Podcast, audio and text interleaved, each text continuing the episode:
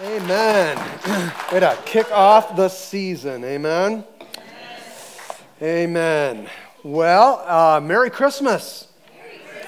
We enter into this season in which we celebrate, and uh, I want to begin this morning. Let me share a, a scripture with you, and then I will um, I'll share some thoughts on some things that I know probably most of us are being confronted with. If you got your Bible, open up to Matthew chapter 1. Matthew chapter 1. I will put those up. You can follow along with the sermon notes if you so desire. And let's look at verses 18 through 25. Now, the birth of Jesus Christ took place in this way. When his mother Mary had been betrothed to Joseph, before they came together, she was found to be with child from the Holy Spirit. And her husband Joseph, being a just man and unwilling to put her to shame, resolved to divorce her quietly. But as he considered these things, behold, an angel of the Lord appeared to him in a dream, saying, Joseph, son of David, do not fear to take Mary as your wife, for that which is conceived in her is from the Holy Spirit and she will bear a son, and you shall call his name Jesus, for he will save his people from their sins. All this took place to fulfill what the Lord had spoken by the prophet Behold, the virgin shall conceive and bear a son, and they shall call his name Emmanuel, which means God with us.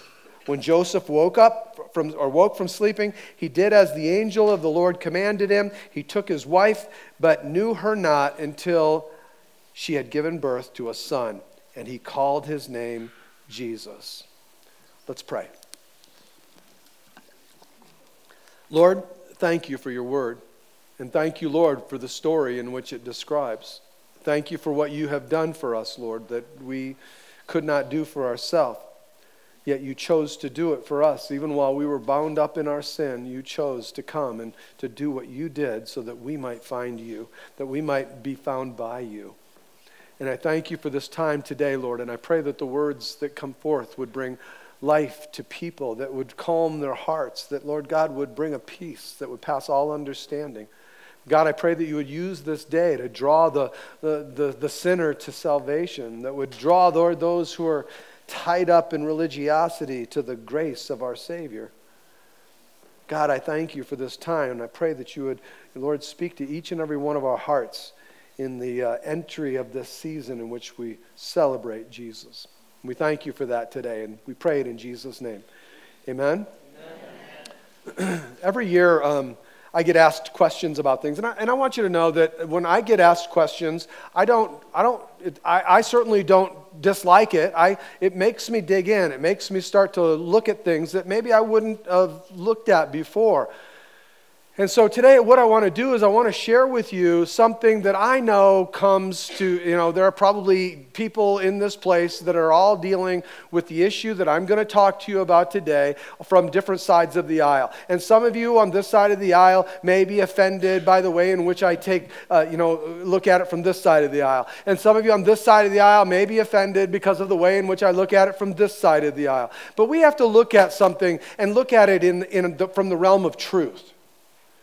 One of the things that that I find that people do is people come into when they have are confronted with something or people have a, a question in their mind, especially when it comes to the things of God and to what God has said. You know, we're always coming to that place where the enemy brings this doubt into our minds. Has God really said? And we have in the culture in which we live preconceived ideas as to what we think about has God really said? And today, in the day and age in which we live, we can go on the internet and we can find anything that we want to justify our feelings. We can find anything that will go along, somebody that will twist scripture in such an eloquent way, as I said before, and make it sound like, well, this is the truth. Or, or we're drawn into something and we watch it and it has this place where we go, oh, wow, that sounds really true.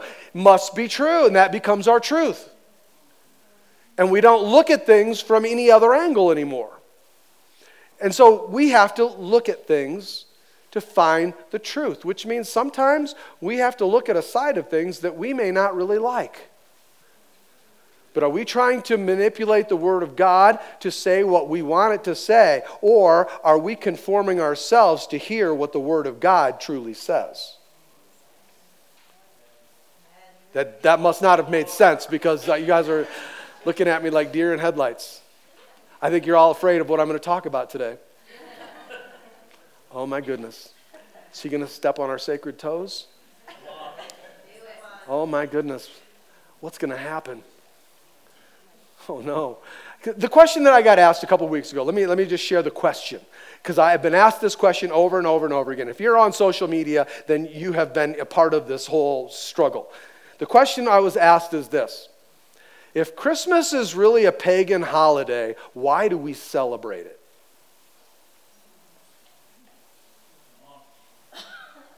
Now you're really nervous. Oh man, is he going to come against our tree? I just got done decorating the lights. Don't tell me I can't.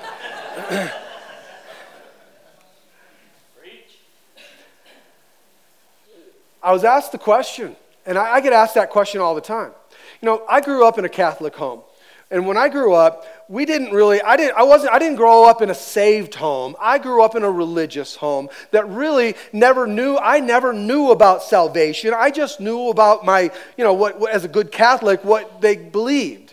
And so I never knew about salvation. So I did not grow up in a saved home. I grew up in what would be a semi religious home. And in that, we celebrated all of the aspects of Christmas. My mom and dad would take us out on Christmas Eve and we'd look up into the sky and, you know, they'd be, oh, there's Santa. You know, they, all these things like that. And, and, and we, we went through all of that, all of the, the gift giving and the decorating, and it was a wonderful festive season. I cannot say that the way I grew up celebrating Christmas was something today that, you know, I, I can't look back on and have wonderful, fond memories of. I do. We loved Christmas. It was wonderful. But the one thing, even as an unsaved young man, the one thing that I knew was that Christmas, even though we had all these fun celebrations, Christmas was about the birth of Jesus Christ.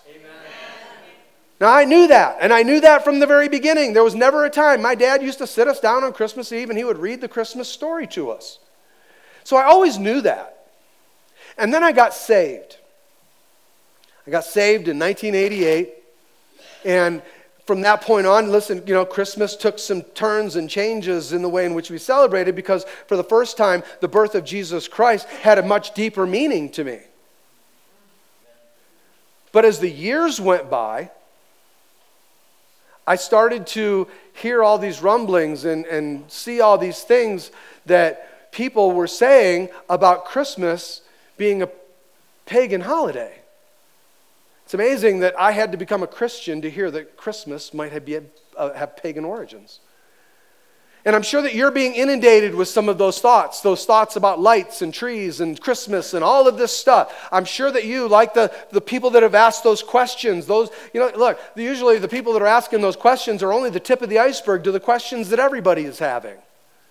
And again, on social media, you're going to be bombarded with all sorts of things. So I want to take a look at. I, I don't know why God keeps taking me to these difficult places with these difficult subjects.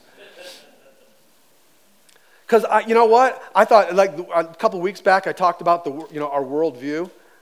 I, that was a really hard message for me anyway to bring, and and but the responses that I got, and then as we were away, it's like I, I'm going to take the month of January and we're going to press into more about worldview and how do we conform our worldview to the scriptures and learn how we can have an effect on our own worldview. I think it's vitally important, and the response that I got from many of you tells me that this is necessary. But today, here we are. We're going to look at this. If Christmas is a pagan holiday, why do we celebrate it? And we're going to break that down into two questions. The first is Christmas a pagan holiday? Again, you got some people in their religiosities, in their, their, their what they believe that the scriptures say, saying, yeah. Others saying, absolutely not. Nothing about it is pagan. Is Christmas a pagan holiday? In church, let me just say that from because I spent I was asked this question about three weeks ago, and I have spent the past three weeks going through every single blog, every single interview, every single sermon, every single I mean uh, uh, article. I have been reading and looking and researching all of these different things. I've been I spent weeks going through every website I could find about this on both the positive and the, the negative. Is it those those who believe that it's not pagan and those who believe that it is pagan? I wanted to look at both sides, and I have looked at it all, and my head is swirling. But I want to come down to sharing with you what I believe to be what we as a church, me as the pastor of the church, what I believe in regards to this whole celebration of Christmas. And is it pagan? And, church, let me just say right off the bat no, Christmas is not a pagan celebration. Okay, and I will explain why. Christmas for us as Christians is a remembrance. It's a time for us to remember and to celebrate the birth of Jesus Christ. That simply is what it is. And as Christians, we believe that. We believe that Jesus Christ, God in the flesh, He came into this world and He came into the human race through the body of a virgin girl named Mary in a stable in Bethlehem. And He came into this world for you and for me. And therefore, church, with the fulfillment of all of the prophecies, the fact that he truly was born of a virgin, that gives him the right, that gives him the ability, that causes him to deserve the title of Emmanuel. Amen. He is God with us. It says in verse 23, I just read that Behold, the virgin shall conceive and bear a son, and they shall call his name Emmanuel, which means God with us. But, I know, there's the, the famous but. But there are many who say, and there is some truth to it, that some of the Christmas traditions that we celebrate with have pagan origins. That some of those things do. And, and so the question is a legitimate question. It's not a question we should just blow off. It's a question, you know what? How do I answer this? And what do I look at? Now, how do I, you know, in this Christmas season, can I feel good about celebrating it or not? Can I say Merry Christmas to people or not? Should I say that or not? Should, what, what do I do? How do I, should I turn the lights on outside or not? We should take a look at all of these things. And I'm going to make some points to you that, that I find to be what I have in all of my study and what the things that I read through and all the things I went through to be a balanced approach for us, a biblical approach for us. So while there are is truth to some of the celebrations and, and, ways in which we celebrate having some pagan origins, the pagan origins of Christmas is, are far from certain. Look at I, in all the study and all the research, you know what? There are so many holes in some of these uh, theories. There is so, there's so many things that are far from being certain. You, you just can't find a real, okay, this is pagan. Now, and that it relates then to Christmas. The idea that Christmas is a pagan holiday, it comes from the Roman Empire and it comes from the practice of celebrating what is called the winter solstice or the feast of Saturnalia. Now, the Feast of Saturnalia was a feast, it was to honor a, a a false god, and it was a, a, celebration. It was a feasting time in which they celebrated, and the celebrations were held at the end of the year, which they held, honestly, they were held anytime from late November to late December. Oftentimes, sometimes even coming as late as well, December 23rd. But as far as I could see, and as far as I could find in, in any of the, the reputable kinds of background or historical things. It, it, it, wasn't something that happened on December the 25th. It was something that happened at other times and in that times, but it wasn't something that was celebrated on the 25th of December. And so we do have this Roman practice that, that people have used and tied to Christmas. And it's understandable why they did that. It, it's very understandable. But let me also now get to the other side of that, where we start taking at the Christian look of the celebration of Christmas. We find Christmas was celebrated all the way back into the, the very early, right around the year 200. Christmas started being celebrated. And in that celebration, what, what the reason in which often many say the reason in which Christmas was celebrated on December the 25th is because the time in which the angel Gabriel came to Mary and told Mary that you would conceive and you would have a child of the Holy Spirit, and as a virgin, that you would give birth to Emmanuel. The time that that was recorded as, as happening was in the Hebrew calendar on the 14th of Nisan. Well, the 14th of Nisan on our calendar comes out to be March 25th. Well, if she conceived on March the 25th, then it just makes sense that, well, we'll celebrate on December 25th, nine months later. That's why the celebration began in that time. That's why many Christians begun to celebrate around that time. And I know that there's a lot of arguments that, well, that couldn't have been the time because that's not when the census was taken. But if you read, you, you don't really even know, we don't know how many censuses were taken at that time. There, there were as many as, as three different censuses that were recorded during that time, and we don't really know which census it is that Luke's talking about.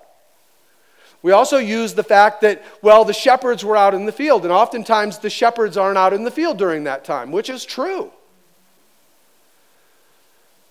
But, and, and again, I'm not saying that this is the way it is, I'm just saying that do you not think that it was possible that when God was bringing his son into the world, for some weird, unknown reason, God just caused things to happen in such a way that the shepherds happened to be out in the field that day? Is that outside of God's ability to do? No, I mean, it, thought, it actually very much could make sense. Now, again, I'm not saying that that's what happened. I'm just saying that God certainly is able to do anything, and none of that is impossible. Let, let us face it. He brought his son, born of a virgin. What else can he not do? Now, again, I, am just, I'm just saying, I'm just throwing that out there, okay? I, I you can do what you want with that. But the fact is, is that right around the 200s, that's when Christians started celebrating Christmas on December the 25th. What kind of confuses things, or, you know, I guess what happened in that time was there came a Roman emperor named Constantine. Constantine became the emperor of Rome, and some of these new Christians started to witness to him. And Constantine got radically saved. He gave his heart to Jesus Christ, and Constantine, I mean, he, he got born again, he got saved. Constantine becomes a Christian. And in the exuberance of Constantine, can't you imagine what was going on? You, you see through history that what he did was he set out to, to, to so called Christianize the Roman Empire. He started taking all these different feasts and festivals and started wanting to bring Christian emphasis to all of these different things because he was radically born again, set on fire by the Holy Spirit. He was born again and wanting to celebrate with everybody. And so he's going about in his exuberance, and because he could. And he's declaring these Christian holidays on these holidays that people were celebrating other things. He, was, he started to celebrate, not in, in the Roman Empire, in those times from the 300s, and in those ages, the Roman Empire, they didn't celebrate the winter solstice and they weren't celebrating the Feast of Saturnalia. They were celebrating the, the coming of Jesus Christ into the world. They were celebrating the incarnation because the emperor said so. But moving on, early church fathers, John Chrysostom, he said this. He wrote this in a sermon in, in the year, right around the year 400.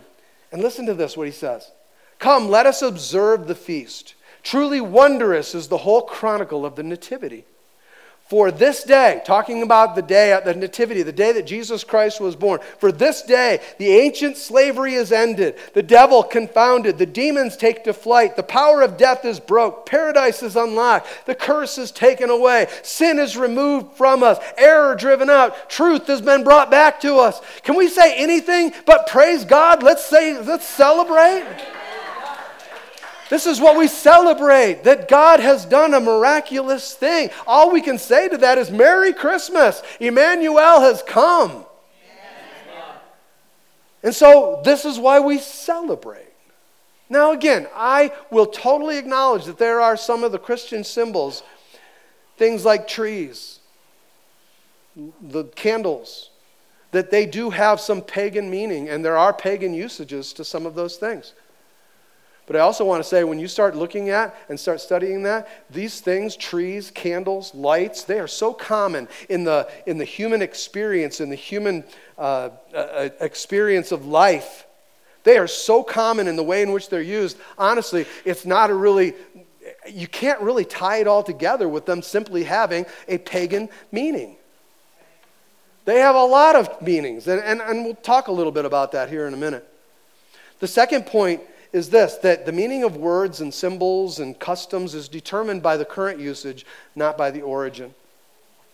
So, words, uh, uh, practices, oftentimes they don't mean what they did in the very beginning.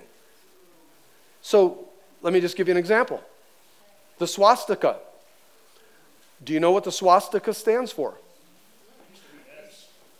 The swastika has been around for thousands of years, not just decades, it was around for thousands of years. And the swastika is a symbol of prosperity and good fortune.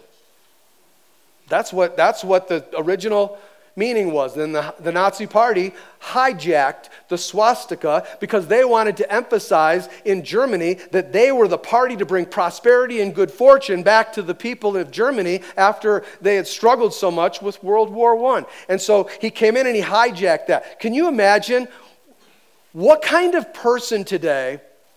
Would decorate their house with swastikas because it means prosperity and good fortune. The original meaning, you know what? You put swastikas on your house, and you know what? You're going to be in all sorts of trouble. Because the swastika to us today is the symbol of anti Semitism. It is a symbol of evil. It has been totally and completely co opted. It's been taken over by the Nazis, and the meaning that it had in the beginning no longer has the meaning in which it once did. What about, what about this one? What about Nike? What do you think of? So you, you guys kind of got an idea of where I'm going. So only probably nine out of 10 of you are thinking about the shoe company. Well, Nike, I'm thinking about this clothing and shoe company. Not very many of you, when I say Nike, are thinking about the Greek goddess of victory, which is what the company was named after.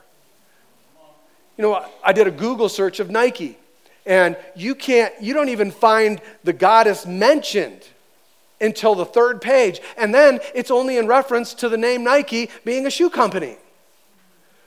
So it just doesn't mean what it used to mean. Look, when somebody, how many of you, I mean, there's probably some of you in this place today, you're wearing something that has a Nike swoosh on it. Probably somebody in here.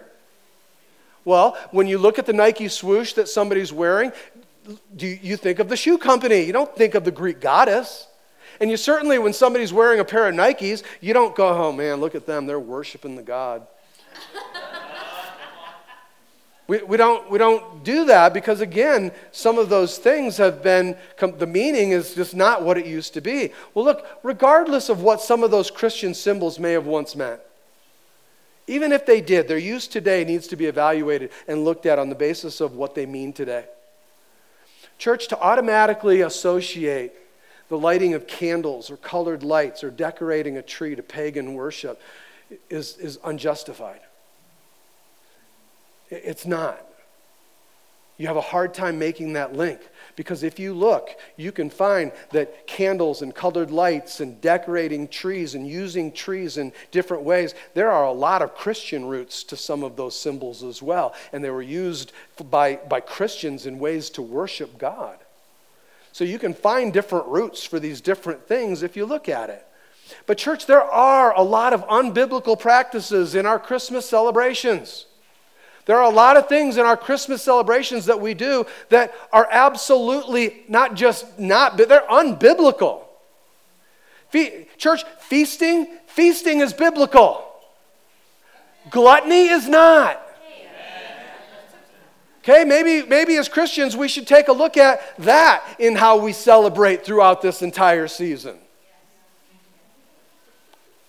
Drinking alcohol. There's, there's nothing, it's not forbidden in the Bible. Getting drunk is. And if your celebrations involve you getting drunk, then you should stop it because it's an unbiblical practice. Giving of gifts is biblical. Going into debt to give those gifts, giving beyond your means is not. Church, robbing God by using his tithe to buy gifts.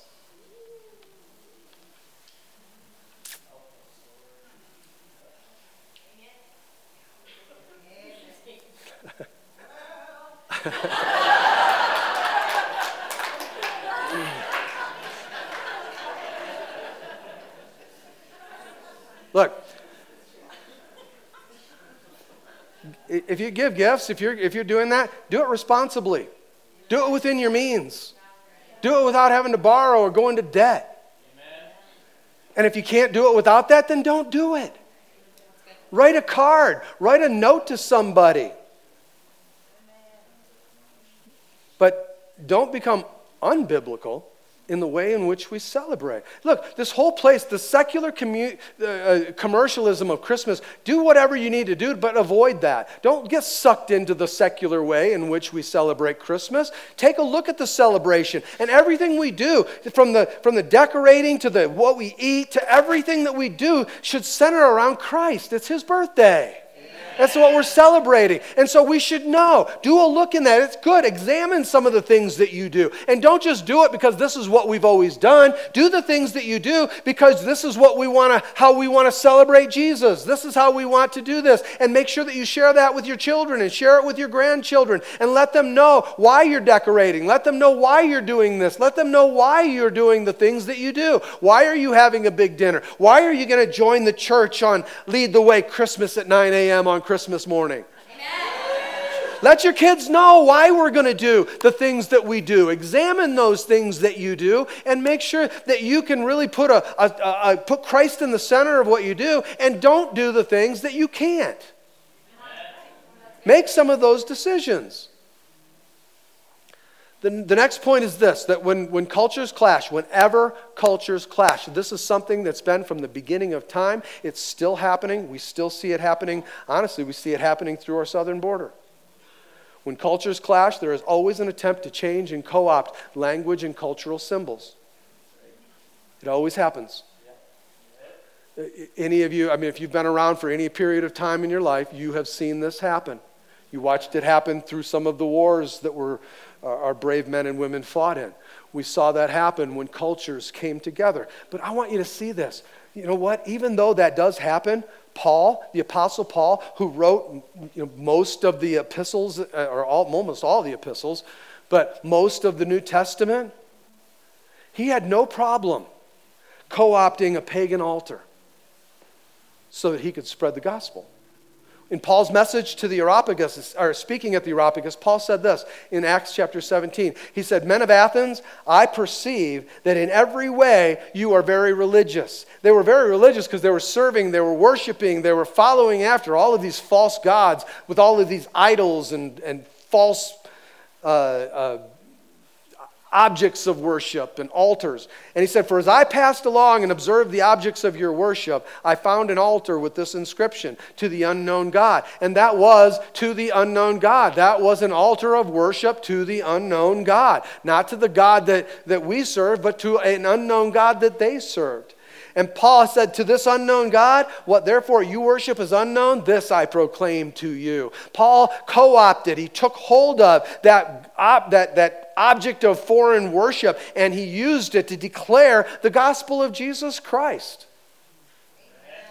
So, church, if what we know as Christmas originally started out as a pagan celebration, then Christians have so successfully co opted that celebration of Christmas Amen.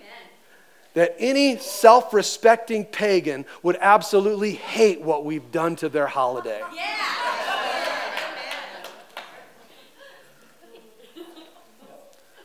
look, look True Christmas celebrations, true. I mean, when we're really honoring Jesus Christ and centering Him in everything, true Christmas celebrations are so completely the opposite of a pagan celebration that the two really, to try to link them, is just unjustified.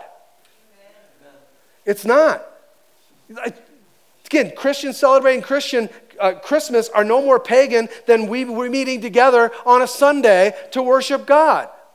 I mean, do you know what Sunday was named after? Sunday is the pagan day of the sun. Or getting together to have prayer meetings on Wednesday. Wednesday is named after Norse god, or, or the, uh, the Norse god Woden. They both have evil origins. Does that mean that the church is evil or that we are pagan in our worship because we're worshiping on those days? The pagan names of the days have nothing to do with the fact that the church is coming together to worship and to celebrate Jesus Christ as the King of all kings and the Lord of lords.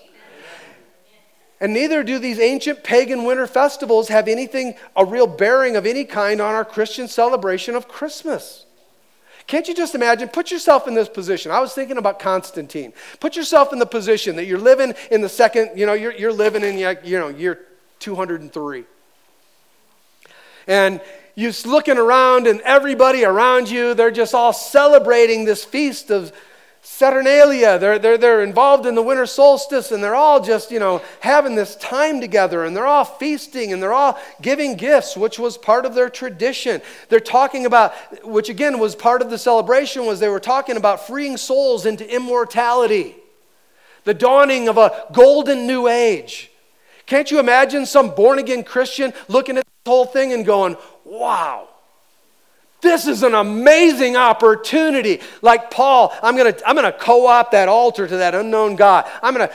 What an amazing opportunity. You know what? I'm going to invite some people over and I'm going to begin to share with them during this time how they can come to know a God that has eternal life for them. That they can live forever in the forgiveness of their sins because of what Jesus Christ did for them. And I'm going to invite them over and I'm going to tell them not about the golden uh, age, I'm going to tell them about the kingdom age. That the kingdom of God has come into this world. And I'm going to buy them gifts and I'm going to give them gifts so that I can tell them about the indescribable gift that God gave to us through Jesus Christ our Lord.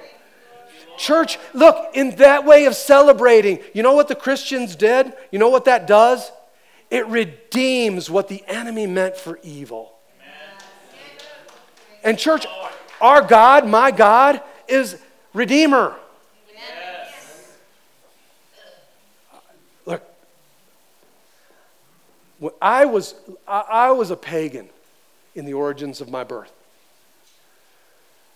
I was born, I was born a pagan, separated from God, separated because of my sin.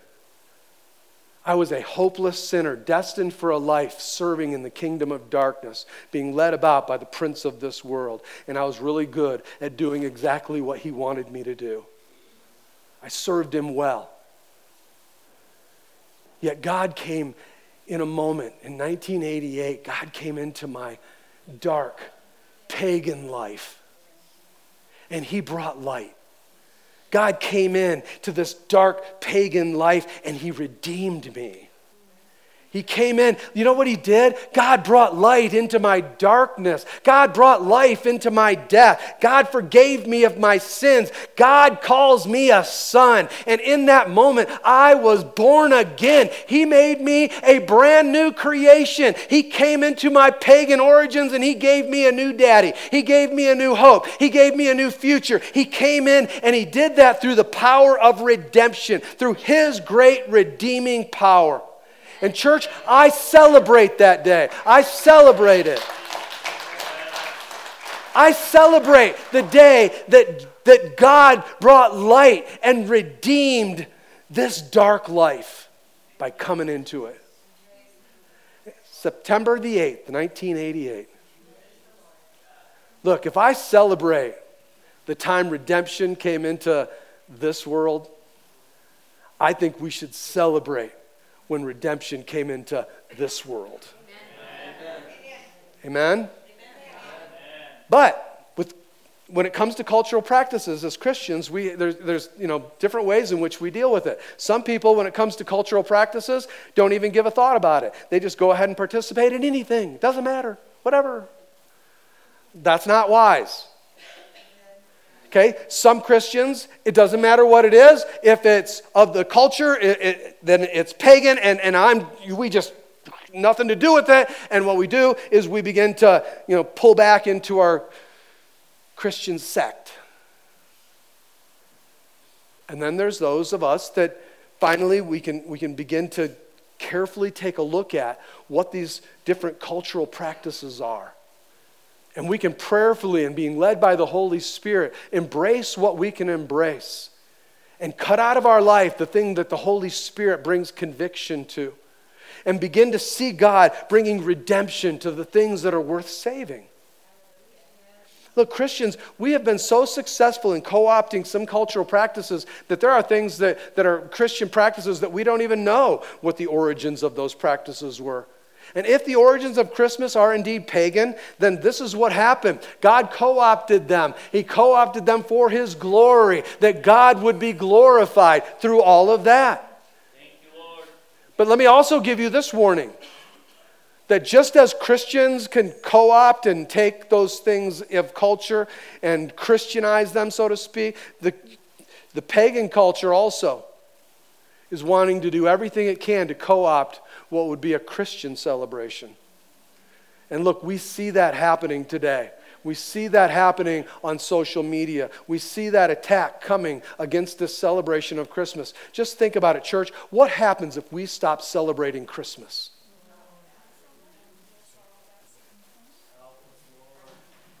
what happens?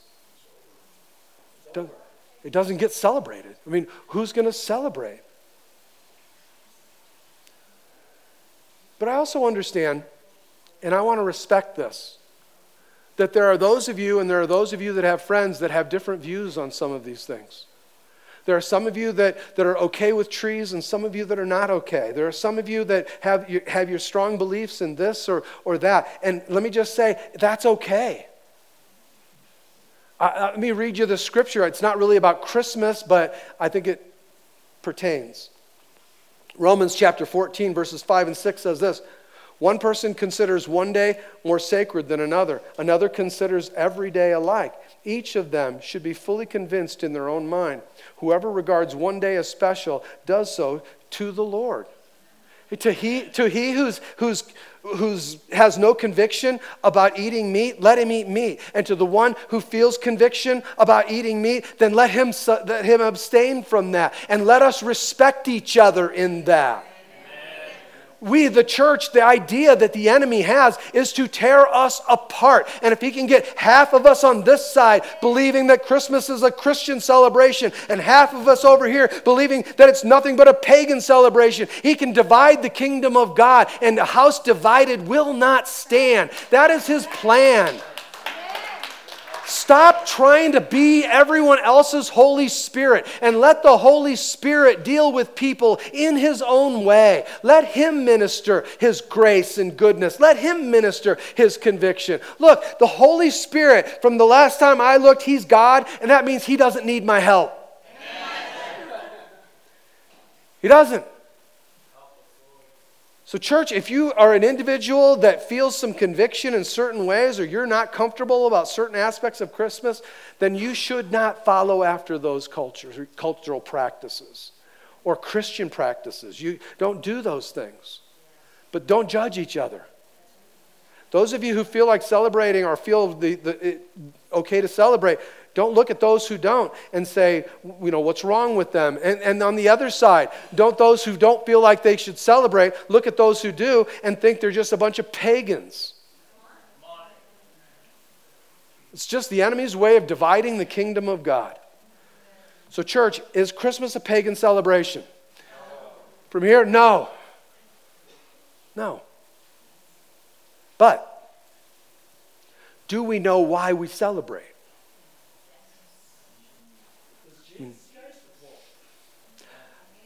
Do we know what we celebrate, though, all together? Because again, Christians all over the world are celebrating Christmas because Christmas is the birth of Jesus Christ when he came into a stable through a virgin named Mary into a stable in Bethlehem. But let's face it, there are cultures all over the world that are celebrating Christmas with all sorts of different Christmas traditions. I mean, all sorts of different ways in which they celebrate. But let me say this the, the, the, the factor that ties us all together as Christians is this historical fact. And it is a historical fact that Jesus Christ was born. He was born to a virgin by the conception of the Holy Spirit, and he was born at the fulfillment of the prophetic word in a stable in Bethlehem, the city of David.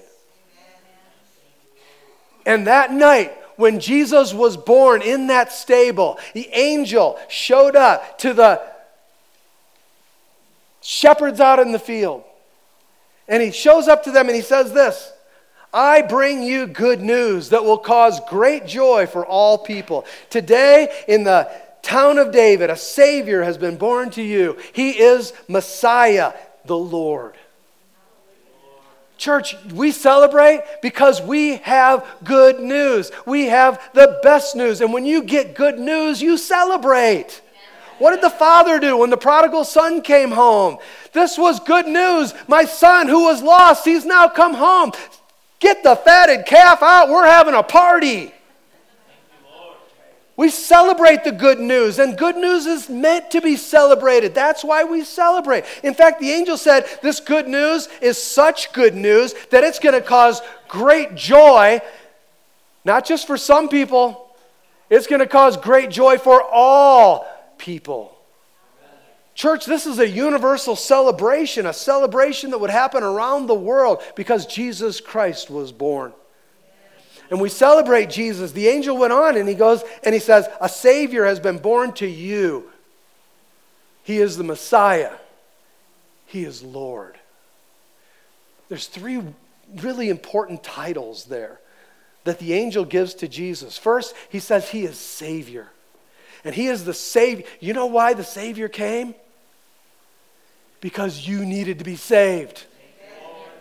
Because you couldn't do it without him. He, he came, the Savior came to save us from our sin, to deliver us from sure death, to take us away from what would be eternal destination of hell. He came to save us. Verse 21 She will bear a son, and you shall call his name Jesus, for he will save his people from their sins. He is Savior, church. Jesus is also Messiah. What's the Messiah? The Messiah is the Christ. The Messiah is the one who would fulfill the law and the prophets. He is the one that would come in answer to every prophetic voice, every prophetic utterance that had ever been given about the Messiah, about him, was fulfilled in Jesus Christ, showing that our God is faithful. Our God will do what our God has said he will do, and he truly is who he says he is. Matthew 5 17, Jesus said, Do not think that I have come to abolish the law or the prophets. I have not, he didn't come to abolish them. He came to fulfill them. And he fulfilled every one of them as Messiah.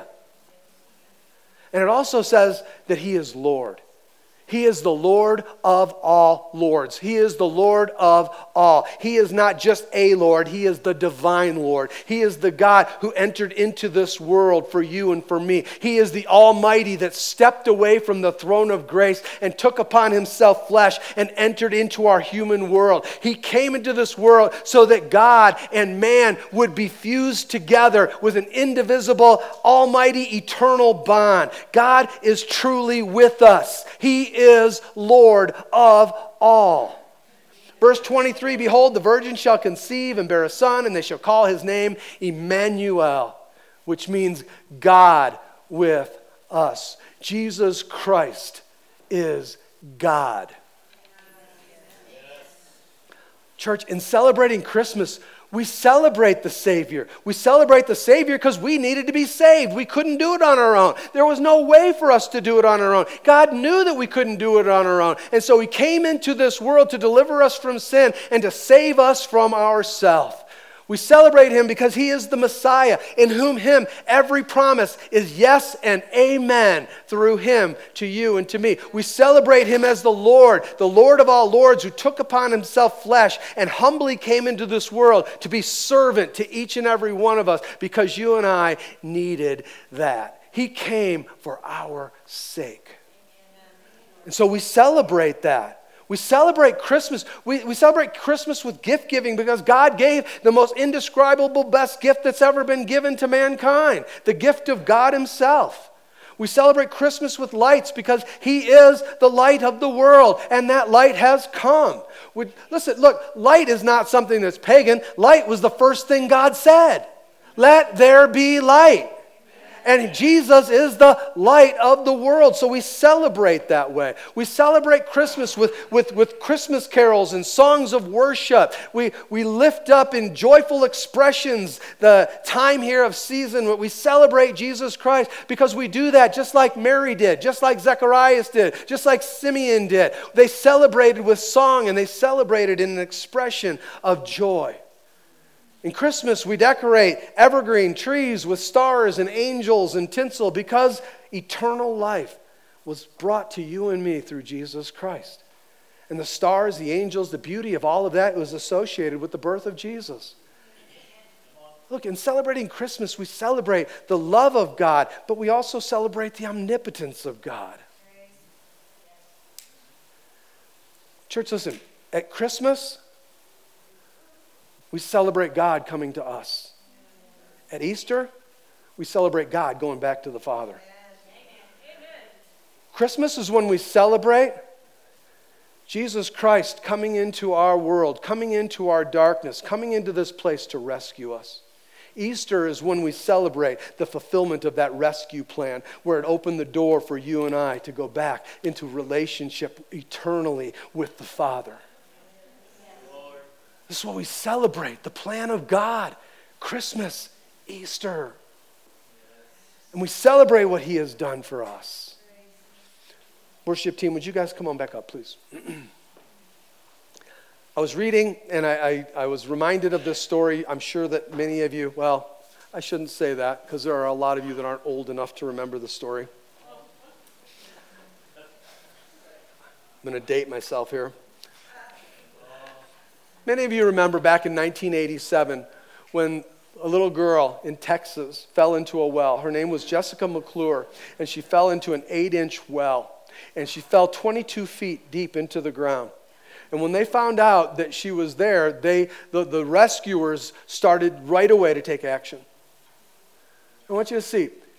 The rescuers didn't stand up there at the top of that well and go, Jessica, you need to climb out. Jessica, don't worry about where you are. You're a good girl. No, they didn't do that. They didn't tell her to find her way out. They didn't tell her. No, they went down to where she was and got her. And they did whatever it took to get down to that place where she was. They didn't leave her there on her own. They did whatever it took to get from where they were to where she was.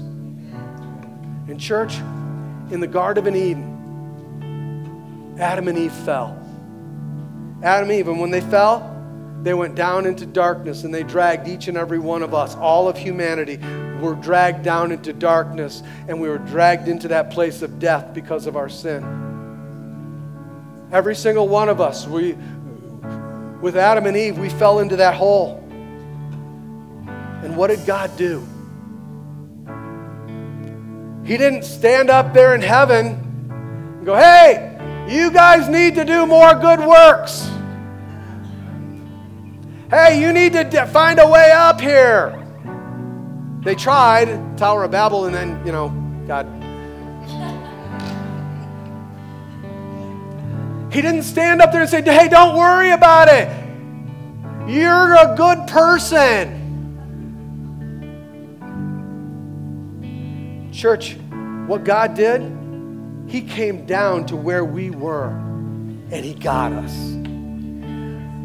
He came down to where we were. That's what Christmas is all about. God taking upon Himself the opportunity through Jesus Christ to come into this world and to rescue you and I because we could not find our way out. We were helplessly and hopelessly lost and bound and destined for death. And He took us from that place of sure death and He came and He delivered us. He rescued us. He came and got us. And that is what we celebrate. God looking down on a sinful planet, looking at a whole world that was separated from Him and destined in danger of death, hell, and the grave. And the first thing He did right back in the garden was He begun to devise a plan. He begun to devise a rescue plan to come and to get us because He knew that that was the only way that we would ever be saved. And He tells us in John 3 16, for God so loved the world. Here's His plan. For God so loved the world, He gave His only Son, so that whoever believes in Him would not perish but have eternal life. He did not leave us in our darkness. At Christmas, we celebrate the light coming to find us, coming to save us, and to show us the way back home. We celebrate Christmas because this is the time, Christmas that we celebrate the rescuer that came, the rescuer that came for you, the rescuer that came to deliver mankind and to give us a hope and to give us a future. We were in a hopeless situation, but hope came into our hopelessness and shared hope with us, and therefore we have the hope of the world, the hope of eternal life. He gave it to you and to me. Church, aren't you glad God didn't stay in heaven? But that He came to rescue you. What a good God we serve. What a good God we celebrate. Will you pray with me? Lord God, oh Lord, in the name of Jesus, in the name of our Savior, our Lord, Messiah, Oh God, I pray that grace would move into our lives and that God tonight, today, that we would receive what you have intended for this time. Oh God, if there are any apart from you that don't know you, Lord, as Savior, that don't know you as the Messiah, that don't know you as Lord, that today, Lord, they would call out to you. Lord, in a joyful expression, receiving the gift of God that is in Christ Jesus our Lord to receive the forgiveness of sin, not because we earn it, but because Jesus came to give it. Lord, I pray if there are any that are separated from you, that even right now, they would say, Jesus, come into my heart. Forgive my sins. Rescue me from this darkness I cannot escape. Let him deliver you from guilt let him deliver you from condemnation.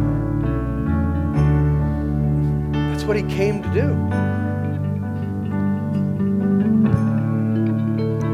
And maybe for some of you, God's speaking to you this morning about some of the different ways in which you might celebrate or not celebrate, or places where Jesus has not been the center of this season, and how you can put him into the center of this season.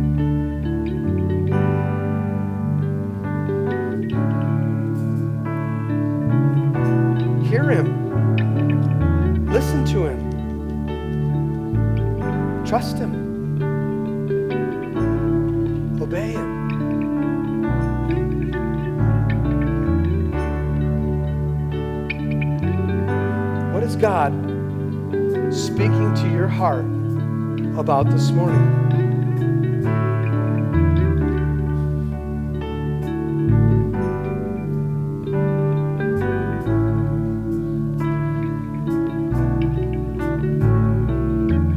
mark it as something that He has spoken to you.